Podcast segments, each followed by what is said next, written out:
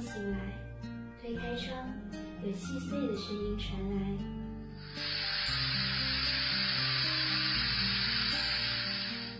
你说那是风的呢喃，不，那是我的声音。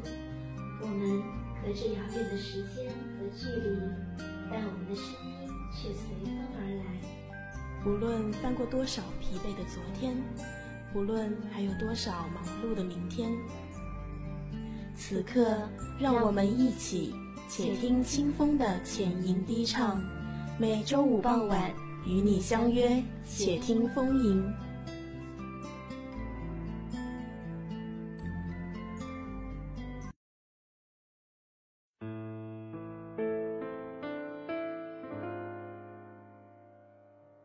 欢迎收听华工北校广播台，这里是主播东婷。今天的且听风吟，东婷想跟大家聊一聊话剧的故事。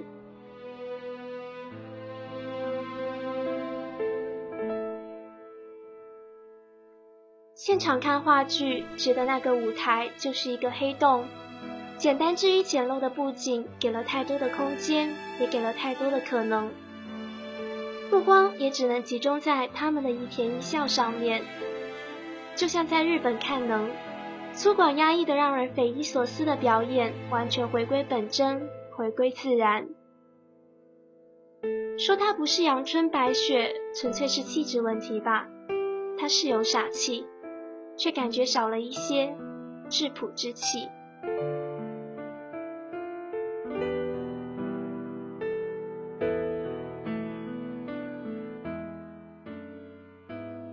爱什么，就死在什么上面。这是老舍的名言。那么庸庸碌碌的你我，又将会有怎样的命运呢？像那夕阳下千千万万匍匐前行的身影，一步步走在孤独而各怀心事的朝圣路上。可是心有所求，毕竟好过浑浑噩噩的度日如土。不需要传奇，也不要不明不白的零落成泥。之前有朋友提到老舍，我就想到了这篇文章。直到在我是歌手上听伟伟唱了《四世同堂》的插曲，回忆就一下子拽回了很小很小的时候，坐在奶奶膝上一起看《四世同堂》的故事。那时的记忆已经很模糊了，只留下一个土色的历史的感触，说不清，也道不明。老舍的文章还看过一些，包括后来拍成话剧的《二马》，他的笔触亲切而深刻。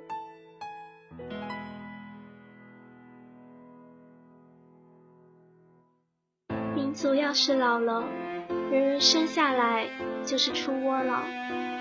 出窝老是生下来便眼花耳聋、痰喘咳嗽。一国里要是有那么四万万人出窝老，这个老国便越来越老，直到老的爬也爬不动，便孕生不出，呜呼哀哉了。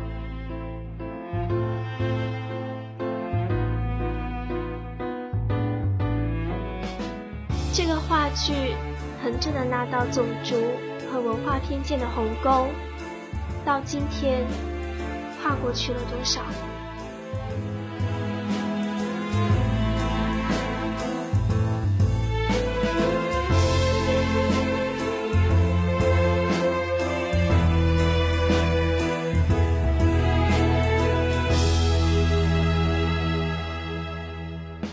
骆家辉出任美国驻华大使的时候说：“这条路，他和他的父辈已经走了一百年。然而他只是个华裔血统的美国人，他有随时回去的自由。当韩国人拼命保护着本国文化，我们在拼命调侃着人家的同时，转眼忘记。我们听着舶来的摇滚，当本土伸出萌芽，愿意带领开启的时候。”总有部分人在嘲讽自己的土气。似乎他的认知，这辈子就别想并肩洋玩意了。热爱音乐的人会持有这样的态度吗？是否当着老外你也敢扯着脖子这样说呢？所以学人家学了半天，到底学出了什么呢？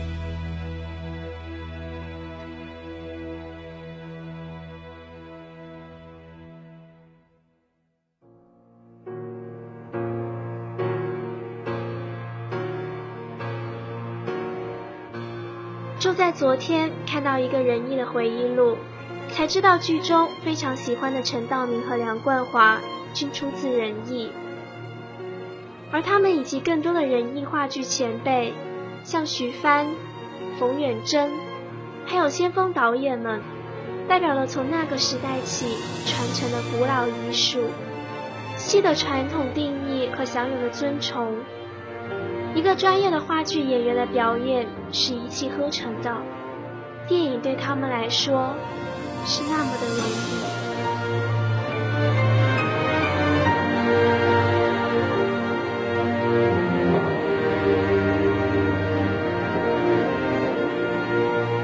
老师笔下倒是地地道道的老北京，胡同里飘出来豆浆油条的香味儿。这是后来上了学，依旧坐在奶奶膝下听到的片头曲。当时头回觉得弦乐的魅力，旋律的魔力，醍醐灌顶。我还拿着小学发的竖笛自己去琢磨来着。那时候根本没有哪怕简单的对于漂洋过海谋生存的概念，更不知道为什么走出去。直到现在有了这样的想法，该有的清晰的目光和复杂的认识，却仍然只是一步步的摸索前行。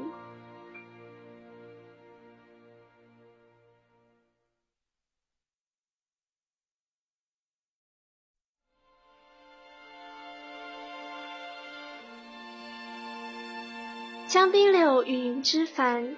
抗战胜利后，相识在上海的一对恋人，随着内战的爆发，天各一方，却彼此不曾忘记。直到江滨柳在台北病卧床榻时，登报寻找云之凡，二人再得以重见。而此时，江滨柳已是行将就木。这个故事叫《暗恋》。老陶因老婆春花跟袁老板关系暧昧，愤而出走，却误入仙境桃花源。在桃花源里，以两个与春花和袁老板长得一模一样的人，过着纯真美好的生活。老陶难忘旧情，想重返武林，带春花去桃花源，却发现袁老板与春花已成了一对怨偶，恰如自己当年与春花的关系。老陶想再返桃花源。却已找不到仙境入口。这个故事叫《桃花源》。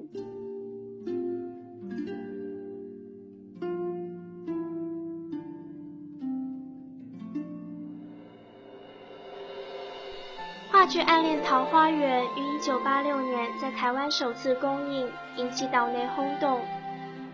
编导赖川生于1988年获得了国家文艺奖。《桃花源》讲的是两个剧组预定了同一个时间、同一个舞台，分别排演《暗恋》与《桃花源》，在争执不下的情况下共用舞台，各自排演。除了这两个话剧外，里面还隐含了不少其他故事。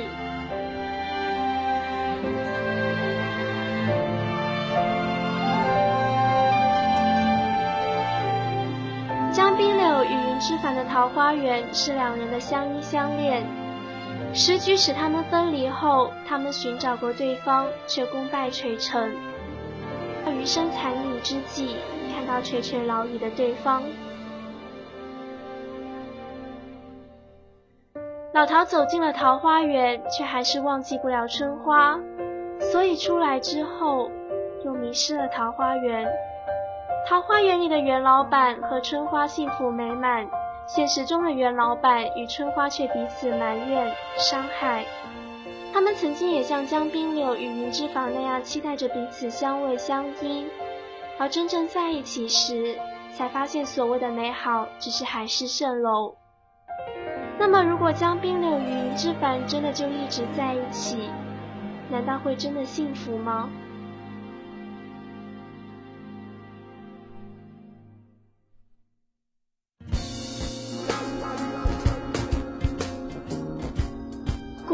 结绳记事，解决了一件事，就解开了一个绳结。今天已经不需要用绳结了，但更多的是心结。当然，有时候人们给心结起了许多的别名，比如理想，比如梦，比如目标、希望、迷惑、期待。走不出的桃花源，因为它永远是人们的心结；走不进的桃花源，因为它永远只在人们的心结。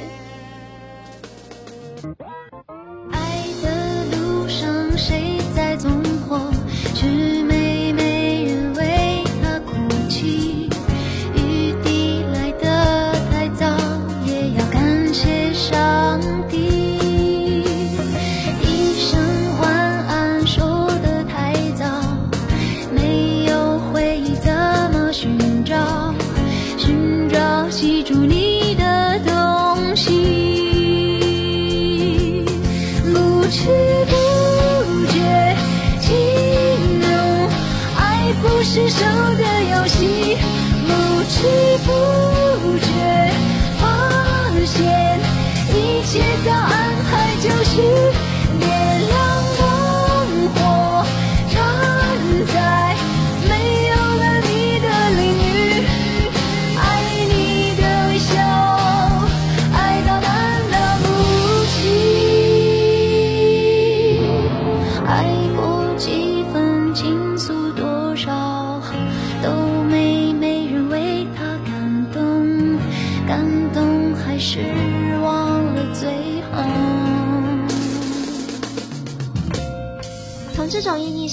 说看似悲剧的暗恋实则是出喜剧，而有着闹剧形貌的桃花源，实则是地道的悲剧。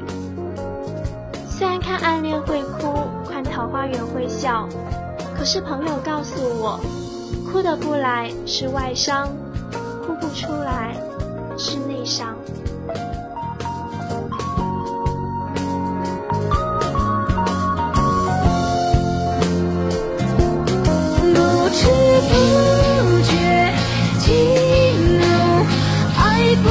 手的游戏，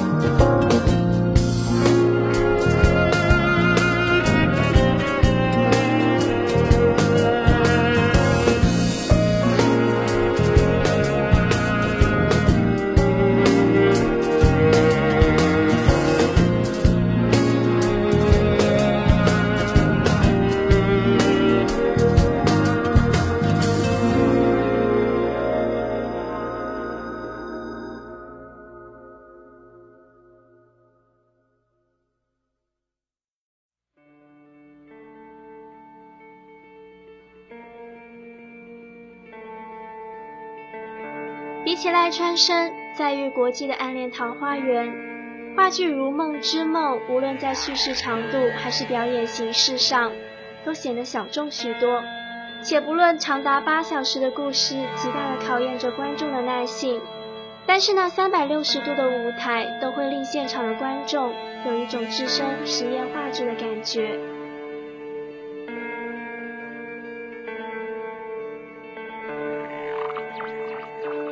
梦之梦的故事，如果用梗概的方式去讲，倒是显得简单。一个踌躇满志的医生，头一次上岗，怀着对这份救死扶伤的职业的憧憬，他从医学院走上了属于自己的医生岗位。病房里的五位病人，当天却死去了四位。这位医生完全无法承受这样的生死离别。他在学校里，老师也没有教过他如何去面对死亡。于是他感到了自己很无助，进而产生了迷惘与空虚。为了帮助医生解决对自己事业乃至生命存在意义的怀疑，医生的表妹告诉了他一种来自于尼泊尔的奇特方法，让他去体验不同的人生。于是他开始去了解五号病人，在他如同梦境一般接连不断的喃喃细语之中，医生与观众一起。作为一个旁观者，在五号病人如梦的境地里，渐渐找到了那些问题的答案。对于整部话剧而言，《如梦之梦》的故事更寄托它于《西藏生死书》。从这本书所解答的生命基本架构出发，《如梦之梦》的表面意义也呼之欲出。他希望在八个小时里横穿台北、上海、北京。巴黎、诺曼底，三十位演员演绎一百多个角色，在故事所讲述的不同人的人生里，去体验命运的琢磨不透，既要了解生命本身究竟能给人带来不一样的价值所在。最终解答那位医生，其实也就是在解答每一位观众的疑惑。简单点而言，告诉我们。为什么要活着？当然，如果不想思考那么复杂又艰深又显得小资的事情，再简单一点，就是在几个故事里去感受四段充满悲情的故事罢了。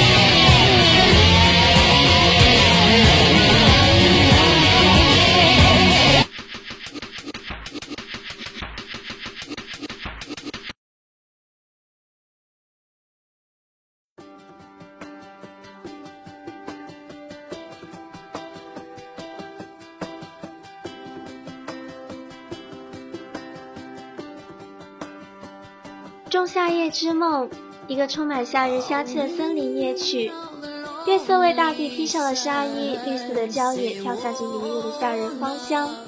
还有那蔚蓝的海波，静谧的森林，清新的花圃荡漾着甜美的鼻息，一切悄然入睡。大地的精灵们却乘坐着花朵做的小舟飘上岸来，充满爱的夏夜拉开帷幕。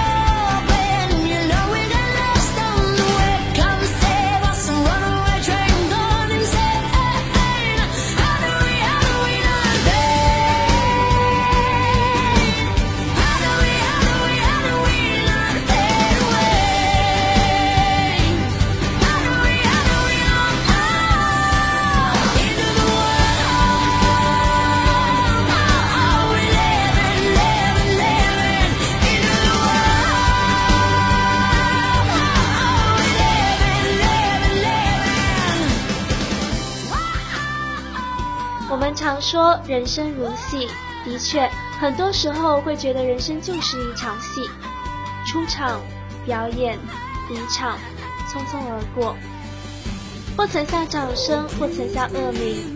可是那种无奈的、戏谑的口气，可以读出些许的悲观。或许我们可以看看现实与梦境的距离，或许我们可以漫步品尝人生的风景。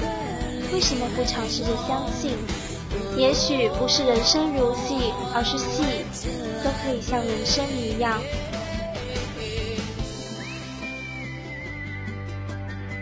就如沙翁的《仲夏夜之梦》，他们的故事捕捉的是真实的画面，跳跃的是真实的情愫。